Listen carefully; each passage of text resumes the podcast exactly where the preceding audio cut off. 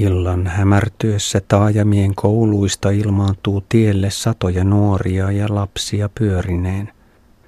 Raivaan tietä kilikelloa soitellen ja herätän hilpeyttä ja hyvän tuulista naurua. Jotkut pojista polkevat vauhdikkaammin ja ryhmä ajon innostamana kiristän tahtia pysyäkseni peesissä. Perässä ajo helpottaa pimeässä polkemista, koska joukon jatkeena on helpompi varoa pientareilla liikkuvia jalankulkijoita. Kiskon monta kilometriä nopeampien imussa. Ehdin myös ihastella CD-levyjen uusiokäyttöä. Ohittavan pihatraktorin peräkärryyn on naulattu neljä CDtä heijastimiksi. Pimeä ajo sujuu mukavasti. Ainoat riesat ovat vastaan tulevien autojen häikäisevät valot sekä päällysteestä kohoavat tärinäraidat. Ja tärinäraitoja on runsaasti. Niillä halutaan herättää autoilijoiden ja motoristien huomio taajamissa ennen kouluja, suojateitä ja pysäkkejä. Muutaman senttimetrin leveät raidat ovat kolmessa 7-9 kohouman sarjassa ja ne kulkevat koko tien poikki pientareen reunaan saakka ja ne toistuvat kohteiden jälkeenkin. Koska maantie on vielä uusi, ei kohoumiin ole ehtinyt kulua aukkoja. Tärinäraitojen vahvat sarjat eivät näytä hidastavan autojen menoa, mutta pyöräilijälle viesti on kohtuuttoman konkreettinen. Pimeässä en enää erota kilometripylväiden numeroita edes ajovalojen avulla ja arvioin jäljellä olevan matkan väärin. Rupean aivan liian aikaisin odottamaan Simriipiin saapumista. Väsymys painaa jo jaloissa.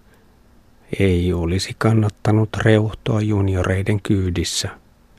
Kun valaistu tieosuus vihdoin alkaa, Iloitsen liian aikaisin, sillä kaupunki on levittäytynyt kilometrikaupalla maantietä pitkin lentokentän suuntaan. Isot luksushotellit harhauttavat olettamaan ennenaikaisesti, että olisin jo perillä. Ohitan valintamyymälöitä, ravintoloita, pari museota ja suositun tanssihallin. Rakennuskanta on tiheä ja jämähdän liikennevaloihinkin useammassa risteyksessä – Puolen tunnin taajamaajon jälkeen oletan saapuneeni keskustaan ja nääntyneenä valitsen tien vierestä kolmikerroksisen, vähän motellimaisen Khmer Guesthousein. Huhuilen pari minuuttia sisäpihan tyhjän ravintolakatoksen edessä ennen kuin paikalle ilmestyy yli viisikymppinen mies, joka on maistellut väkeviä jo ainakin kaksi annosta liikaa. Kymmenellä dollarilla saan siipituulettimen kattoon ja TVn. Kun puran kuormaa kolme nuorta japanilaista tulee taivastelemaan matkaani, nainen ja kaksi miestä huokailevat hämmästystään ääneen. Väsyneen olemukseni kannustamana he kaappaavat oma-aloitteisesti tavarani kantoon ja rientävät yli innostuneena portaat ylös, ikään kuin tässä vaiheessa päivää olisi hirmuinen kiire asettua taloksi. Jatkan kertomustani huoneessa, mutta kun totean olevani nälkäinen, he poistuvat saman tien toivotellen hyvää yötä. En ehdi ehdottaa, että voisimme vielä tarinoida sisäpihan ruokalassa. Jään typertyneenä analysoimaan vauhdilla edennyttä kulttuurien kohtaamista. Suihkussa vesi tuntuu paljon kylmemmältä kuin sen pitäisi tuntua. Onkohan minulla kuumetta? Ehkä en ole juonut tarpeeksi päivän raatamisen aikana. Niskaa kuumottaa ja iho punertaa. Toista polvea särkee – ja ensimmäisenä päivänä turvonnut pohje on jälleen kerännyt nestettä. Olo on raihnainen enkä jaksa edes pikaisesti vilkaista TVn tarjoamaa todellisuutta. Viritän turvonneen jalan koholle makualustarullan päälle ennen kuin vaivun levottomaan koomaan. 30. lokakuuta perjantai Siem Reap 35 kilometriä kautta 480 kilometriä, 40 euroa. Kukko kiekuu pihalla ja naapurihuoneessa vauva parkuu suoraa huutoa. Vääntäydyn ylös jo kuuden jälkeen, vaikkei olo ole kovin energinen. Mutta jalkaa ei enää särje eikä turvota. Pihalla krapulainen omistaja ryhtyy epämääräisesti neuvomaan reittiä Ankkorin temppelialueelle seitsemän kilometrin päähän – En pysy mukana selostuksessa, mutta se ei haittaa, sillä olen eilen nähnyt läheisessä risteyksessä kyltin, joka opastaa ankoriin. Valoohjatun risteyksen jälkeen katu muuttuu nopeasti kapeaksi maaseutumaantieksi, jota reunustavat harvakseltaan kioskikahvilat. Juoma- ja banaanihankintojen jälkeen rupean epäilemään, olenko oikealla reitillä, sillä väylä ei vastaa mielikuvaa yli miljoonan turistin vuosittain käyttämästä tiestä. Parin risteyksen jälkeen näen rauhoittavan opasteen, mutta en pääse edes Angkor Watin markkinaaukealle saakka, kun poliisi pysäyttää ja kysyy temppelipassia. Ai mitä passia? Mies kertoo, että päätien varressa on neljän kilometrin päässä lipunmyyntikonttori, eli lähestyn laajaa museoaluetta väärästä suunnasta. Mutta miksei lippuja myydä lähempänä Ankorvatia? Seurailen mahtavan monumentin leveää vallihautaa muutama sata metriä ennen kuin käännyn kohti Siem Reapiä tietoisena siitä, että pahdetta edeltävää aikaa valuu hukkaan. Leveä maantie halkoo tiheää sademetsää ja linnut kirkuvat lähellä. Kaksi oranssikaapuista munkkia on vetäytynyt tien varteen tauolle. Toinen istuu maassa, toinen seisoo ja kiskoo hermosauhuja. Kontrasti paljaspäiseksi ajellun askeettisen hahmon ja tupakoinnin välillä on melkoinen – Täälläkin muutaman viikon munkkijakso kuulunee nuoruuden tavallisiin siirtymäriitteihin, niin kuin Taimaassa. Eli kaikki munkit eivät ole tehneet elämänmittaista uskonnollista valintaa, johon kuuluu muun muassa nautinnoista kieltäytyminen. Lipputoimisto muistuttaa moottoritien taukoaluetta.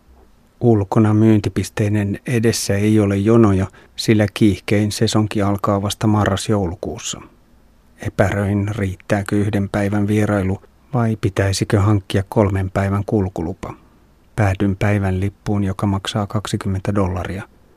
Sisätilojen ilmastoinnin vuoksi myyntiluukun kommunikointiaukot ovat pienet ja inhimillinen etäisyys myyjään korostuu, kun kulkulupaa varten otetaan kuva. Lasin takaa nainen ohjaa ikkunan karmista työntyvää kameran vartta kuin skifielokuvan näytteiden kerääjä vieraalla planeetalla. Polin rivakasti Ankorvatin edustalle, jossa on muonitus- ja matkamuistotori korkeiden puiden katveessa. Taistelu asiakkaasta alkaa saman tien ja kymmenkunta tyttöä yrittää yhtä aikaa ohjata kuluttamaan oikeille myyjille. Talutan pyörän varjoon ja lukitsen vaijerin kaperunkoisen puun ympäri. Ostan lähimmältä kärryyrittäjältä vettä ja kolaa ja osoitan sormella ensin silmääni ja sitten pyörää. Nelikymppinen mies nyökkää. Yksi tytöistä seuraa urputtaen, että minun pitäisi ostaa edes postikortteja, koska en hankkinut juotavaa hänen myyjältään. Innostun korteista, joiden tunnelma ja värit muistuttavat ensimmäisten etelänmatkojen valokuvia 1960-luvulta. Isojen laattojen kivetty epätasainen penger vie sata metriä leveän vallihaudan yli ulkomuurin juurelle. Neljön muotoisen muurin ympärysmitta on yli kolme ja puoli kilometriä. 1100-luvun alussa kuningas Surjavarman toisen rakennuttaman Angkor Watin temppelialue on lähes neljä kilometrin suuruinen. Se on ollut oman aikansa suuremmoinen ihme ja mykistävä vallan symboli – se on yhä kansallisen ylpeyden aihe. Pyhätön keskustornit komeilevat Kambodjan lipussa ja seteleissä, ja avioituvat parit tekevät pyhiinvaellusmatkoja Angkor Watiin ikuistaakseen hääkuvansa taustalle temppelin piirteet. Kaksi vahvasti meikattua morsianta poseeraa portin juurella hääkuvaajalle. Värikkään upeasti vaatetettujen naisten ranne- ja vyötärökorut kimaltelevat kultaa – Toisella morsiamella on univelan korostamat silmäpussit, joita meikkikään ei saa piiloon. Naimisiin meno ei ole stressitöntä puuhaa. Angkor Wat on alun perin omistettu hindulaiselle Vishnu-jumalalle ja sen nimi on todennäköisesti ollut Vra Vishnulok. Angkor Wat on intialaisesta näkökulmasta maailman suurin hindutemppeli. Khmer-hallitsijat omaksuivat buddhalaisuuden lopullisesti vasta 1300-1400-luvuilla, jolloin temppelistä tuli buddhalainen pyhättö, Vat. Angkor Wat on suuri kosmologinen maailmankartta. Eri tasojen muurit ja allassyvennykset sekä iso vallihauta symboloivat vuorijonoja ja meriä. Temppeli nousee kerroksittain ylemmäksi ja kaikkein pyhin ydin symboloi hindujumalten kotia, Meeruvuorta. Ylimmän tason nurkkatornit sekä 65 metriin kohoava keskustorni esittävät Meeruvuoren viittä huippua. Suipot, maissin tähkämäiset tornikappelit muistuttavat porrastettuja lootuksen nuppuja. Hiekkakivestä rakennettu valtava temppelikompleksi on säilynyt hätkähdyttävän hyvin ehjänä. Se on kestänyt ajan syövyttävän hampaan lisäksi vieraiden armeijoiden valloitukset sekä sukupolvien yliperiytyneen Khmer-hallitsijoiden väännön oikeasta valtionuskonnosta. Visnua palvonut Surjavarman toinen poikkesi edeltäjiensä shiivalaisesta hindutraditiosta. Surjavarman toisen seuraaja Jajavarman seitsemäs puolestaan kääntyi Mahajana buddalaisuuteen. Tämän jälkeen valtaan palasivat shiivalaiset hallitsijat, kunnes valtion uskonnoksi vakiintui buddalaisuuden vanhin muoto Theravada. Uskonvaihdosten käänteisiin liittyi usein edeltäjien aikaansaannosten tuhoamista ja muuntamista kulloiseenkin oikea oppisuuteen sopivaksi, ja tämä traditio jatkuu yhä. Angkor Watin porttirakennuksen jälkeen eteen avautuu 350 metriä pitkä kivinen pengerkäytävä, joka vie itse temppeliin. Matkaa saattelevat mytologista naaga-käärmettä kuvaavat veistoskaiteet ja palmujen kuja. Leveällä käytävällä kävelee parisataa turistia, länsimaisia, japanilaisia, taimaalaisia ja kambodsalaisia. Moni vierailija vaeltaa värikkään aurinkovarjon suojassa. Ulkopihan nurmikkokenttää niittää 30 sinipukuista työläistä, jotka etenevät ketjussa selkä kumarassa viidakkoveitsiä heiluttaen. Naisilla on päässään olkihatut, miehillä lippalakit. Aikakaudet, kulttuurit ja elintasoerot kohtaavat. On kuuma, on hiljaista. Temppelin ensimmäinen taso kohoaa muutaman metrin ulkopihaa korkeammalle. Sitä reunusta ulospäin aukeava muotoinen pylväskäytävä. Kaikkiaan 800 metriä pitkän käytävän sisäpuoli on yhtenäinen muuri, jonka pinnassa korkokuvien loppumaton kavalkaadi kertoo hindujumalien klassisista taisteluista, enkeleistä ja demoneista, taivaista ja helveteistä sekä kuningas Surjavarman toisen hovin elämästä. Löydän relieffeistä sitkeän ja uskollisen apinajumalan Hanumanin. Hänen erityisosaamistaan on matkalaisten suojeleminen liikenneonnettomuuksilta. Tervehdin Hanumania nostamalla yhteen liitetyt kädet kasvojeni eteen. Nousen varjoisaa portaikkoa kymmenkunta metriä ylemmäs Toistakin tasoa ympäröi neliömuotoinen pylväskäytävä, mutta tämän käytävän ikkunat aukeavat myös sisäänpäin kohti temppelin ydintä. Ikkunoissa on ohuita kivipylväitä, jotka muistuttavat sorvilla uurrettuja puupilareita. Seinillä tanssii isorintaisia taivaallisia nymfejä ja hämärässä käytävässä istuu rivissä päättömiä buddhapatsaita. Oranssikaapuisia munkkeja kävelee vastaan. Kulmatornin ylöspäin suippenevässä pimeydessä pyrähtelee muutama iso lepakko. Toisen tason sisäpihalla ovat restaurointityöt kesken. Pihan nurkassa on valtavia kivilaattoja odottamassa oikeaa sijoitustaan, ja vihreällä suojaharsolla verhotut rakennustelineet kurkottavat kohti ylintä tasoa.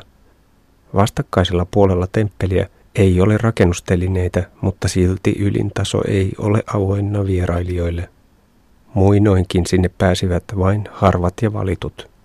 Kiipeäminen kaikkein pyhimpään olisi fyysisestikin vaikeaa, sillä sinne nouseva portaikko on äärimmäisen jyrkkä ja kapuamista on kymmenkunta metriä, ja aurinko pahtaa armotta kivipihalle.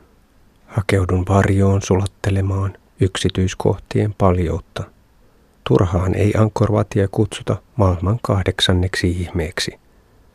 Ankorin seudulle on kertynyt 800-luvulta 1400-luvulle saakka Khmer-hallitsijoiden rakennuttamia useita erillisiä vallankeskuksia. Satoja temppeleitä ja niiden jäänteitä on levinnyt laajalle alueelle, mutta tärkeimmät ovat muutaman kilometrin säteellä Angkor Watista. Kahden kilometrin päässä on Khmerien pitkäikäisin pääkaupunki Angkor Thom, jonka kuningas Jajavarman seitsemäs perusti 1100-1200-lukujen vaihteessa. 9 kilometrin kokoinen Angkor Thom oli suurkaupunki, sen väestömäärän arvellaan olleen 200 000 asukasta. Vallihautojen ympäröimään Angkor Thomiin kuljetaan Pengersiltaa, jota reunustavat demonien ja suojelevien henkien patsasrivistöt. Ne kannattelevat kymmeniä metriä pitkää naakakäärmettä. Sillan päässä on yli 20 metriä korkea kiviportti ja porttia koristavat valtavat eri ilmansuuntiin katsovat kiviset kasvot. Ne ovat todennäköisesti kuningas Jajavarman seitsemännen omat kasvot, mutta samalla ne edustavat bodhisattva-pyhimystä, joka ilmentää Buddhan henkilöitynyttä myötätuntoa. Portista kulkee liikennettä myös linja-autoja, vaikka teräspalkein tuetun kiviportin olemus ei varsinaisesti luo enää mielikuvaa vakaasta rakennelmasta. Aivan vieressä kasvaa myös kymmeniä metrejä korkeita puita, joiden juuristot lienevät hiipineet rakennuksen perustuksiin. Polkaisen portin läpi muinaiseen keskustaan ja lukitsen pyörän norsuaseman rautakaiteeseen valtavan puun juureen. Viidakko on läsnä. Se on vuosisatoja sitten vallannut Angkor Tomin, eikä kaupungista ole temppeleiden lisäksi enää kovin paljon jäljellä. Khmer-hallinto joutui 1400-luvulla vetäytymään kohti Kaakkoa, kohti Phnom Penhiä tai kuningaskunnan laajentumisen vuoksi, mutta luultavasti myös Ankkorin vesihuollon kriisin seurauksena. Ankkorin seutu autioitui suurelta osin. Angkor Wat tosin pysyi toimivana temppelinä. Angkor Tomin keskusaukiolla on kaupungin tärkein temppeli Bajon. Pyhättö on kuuluisa yli 200 massiivisesta kivikasvostaan, jotka koristavat temppelin torneja. Ne ovat niitä samoja kuningas Jaja varman seitsemännen bodhisattva-kasvoja, jotka tervehtivät kaupunkiin tulijoita. Klassiseen Ankorvatiin verrattuna Bajon on tyyliltään barokkimainen ja sen kivireliefeissä kuvataan myös kaupunkilaisten arkea, kalan ostoa torilta, ruoanlaittoa, lastenhoitoa, nopan peluuta ja kukkotappeluja. Mutta paljon pienempi Bajon on kestänyt huonosti vuosisatojen painoa. Monet rakenteet muistuttavat enää kivikasaa ja useimmissa EU-maissa monumentti tuskin olisi avoinna yleisölle. Kiipeäminen jyrkkiä kiviportaita ylimmälle tasolle lähes 40 metrin korkeuteen muistuttaa elämän väliaikaisuudesta ja ihmisen haavoittuvuudesta. Jokainen askel kannattaa ottaa huolellisesti. Mutta kuninkaan hymyilevät, Buddhan myötätuntoa välittävät kasvot odottavat ylhäällä. Kerättyäni voimia muonitustorilla polkaisen Itäportin kautta pois kaupungista ja lähden kiertämään 10 kilometrin reittiä, jonka varrella on kaksi isoa temppeliä. Ensimmäinen on jyhkeä kulmikas rakennelma, joka muistuttaa intiaanien portaittaisia pyramideja. Shiva-jumalalle omistettu pyhättö Takeo kohoaa puuston latvuston tasalle 50 metrin korkeuteen. Kiviportaat ylemmille tasoille ovat niin jyrkät, että ne muistuttavat tikkaita. Kiipeämistä vaikeuttaa askelmille kulkeutunut hieno hiekka, sillä välitasanteet eivät ole kauttaaltaan kivettyjä. Raskas kapuaminen kannattaa, sillä ylhäällä käy vilvoittava ilmavirta ja näköalat ovat upeat. Vaativa nousu karsii myös vierailijoiden määrän minimiin. Ylimmän tasanteen viisi tornimaista kappelia symboloivat Meeruvuoren huippuja. Aika pysähtyy jumalten kodissa. Vain kaskaiden tasainen konsertti rikkoo viidakosta kohoavan pyhän vuoren hiljaisuutta. Parin kilometrin päässä on jälleen erilainen temppeli – Ta Brahma ei kurottele korkeuksiin hindujen meeruvuorta jäljitellen, vaan se on matala mahajana buddalainen luostari ja yliopistorakennelma. Pyhättöalue on yhä viidakon nielemä, sillä sitä on raivattu vain niukasti vierailukelpoisemmaksi. Kampusaidan sisällä kaskaat metelöivät ja valtavat puut tunkevat esiin raunioiden keskeltä. Jotkut kappelit ovat jääneet juuristojen sisälle kuin esihistoriallisen hirviön kuristukseen, ja osa rakennuksista on romahtanut puiden syleilyssä. Mittasuhteet ovat häkellyttävät ja turistit kuvauttavat itseään monen metrin korkeuteen nousevien juurien edessä. Palaan satulaan, pysähdyn metsän reunaan pikkutarpeille ja kävelen varovasti kahisevan aluskasvillisuuden seassa näkösuojaan. Kosteassa maassa on lehtiä kuin syksyisessä maastossa. Korkea ja tiheä latvusto suodattaa valon määrän vähäiseksi. Kaskaiden meteli vain yltyy ja pahimmillaan se muistuttaa auton varashälyttimen ujellusta. Pistävä ääni alkaa nostattaa orastavaa päänsärkyä. Olo ei ole paras mahdollinen, vaikka olen juonut eilistä enemmän ja vaikka lämpötila on jo laskenut 30 asteen tuntumaan. Kapealla tiellä ohitan polkevaa nuorisoa. Pikkupoika seisoo tavaratelineellä ja pitää isoveljensä hartioista kiinni. Apinoita vilahtaa metsän reunassa ja kaskaiden varashälyttimet ujeltavat. Ehdin takaisin Ankorvatille ihailemaan temppelin keskustornien punertumista ilta-auringossa. Hämärä vaihtuu pimeäksi, kun polkaisen Siem Reapiin, eikä minulla ole ajovaloja mukana. Takavalo on sentään kypärässä. En oivaltanut aamulla, että temppelikierroksen suppeaan versioon menee koko päivä. Liimaudun polkevan nuorukaisen imuun, mutta pimeässä en enää erota pieniä kuoppia. Kadun yläpuolella on iso opaste Poipetiin kääntyvälle maanteelle, mutta oikea risteystä ei vain näy. Eilenkin minulla oli sama ongelma, ikään kuin kyltit varoittaisivat tulevasta risteyksestä satoja metriä liian aikaisin. Tie vie Siem Riipin liikekeskustaan saakka. Äimistelen hulppeita ostoskeskuksia, jotka ovat maaseudun näkökulmasta kuin toiselta planeetalta. Angkor Wat tuo kaupunkiin vaurautta, mutta myös uusia kulutustarpeita. Lopulta valtatie löytyy, mutta itse risteyksessä ei ole enää mitään opastusta. Majapaikkani paikallista vasta kahden kilometrin päästä liikekeskustasta. Käväisen hakemassa ajovalot ja hakeudun keitolle vietnamilaiseen ruokalaan. Pöytien seassa hoidetaan vauvaa ja leikitetään pikkulapsia ja perheen vanhukset katselevat saippua-operaa. Seinään kiinnitetyn TVn juurella on alttari, jonka edessä suitsukkeet savuovat. Isomahaiselle, nauravalle buddhalle on uhrattu kukkia ja pikkukippo riisiviinaa.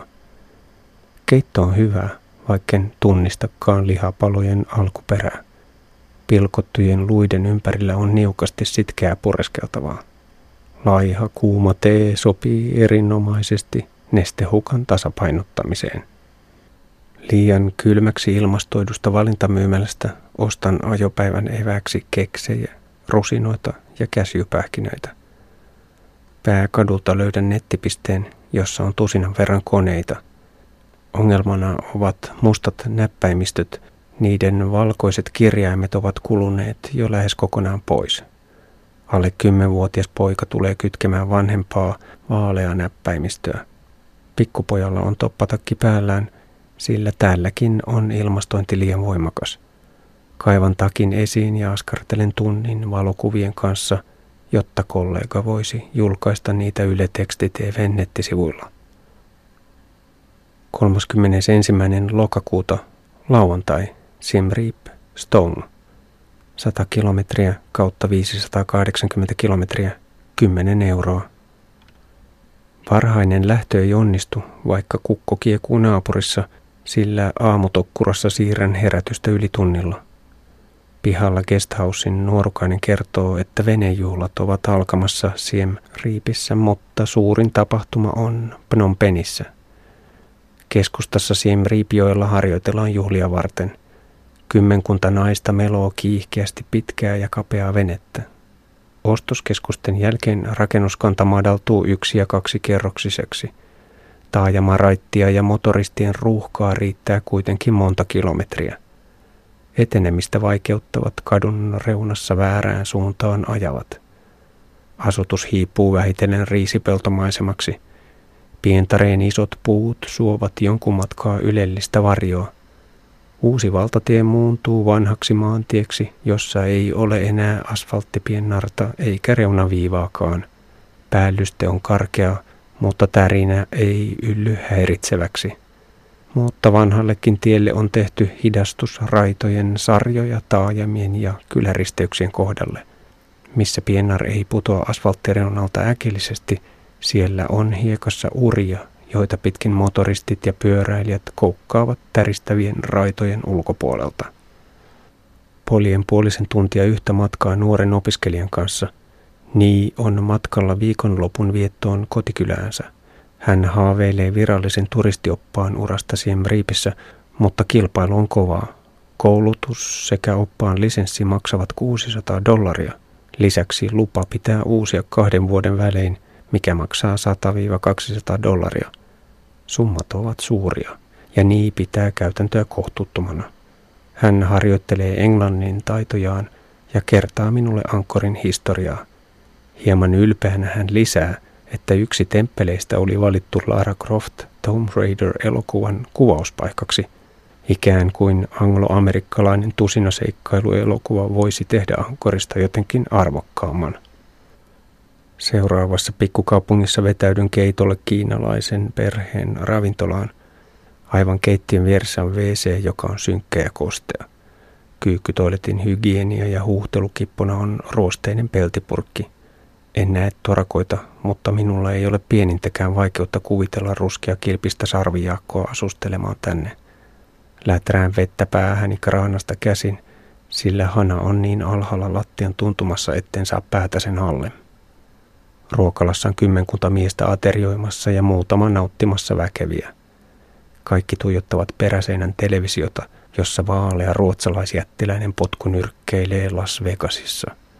Lyhyempi ja tummempi vastustajan vaikeuksissa, kun svenski Goljatti riehuu ärsyntyneen pedon tavoin.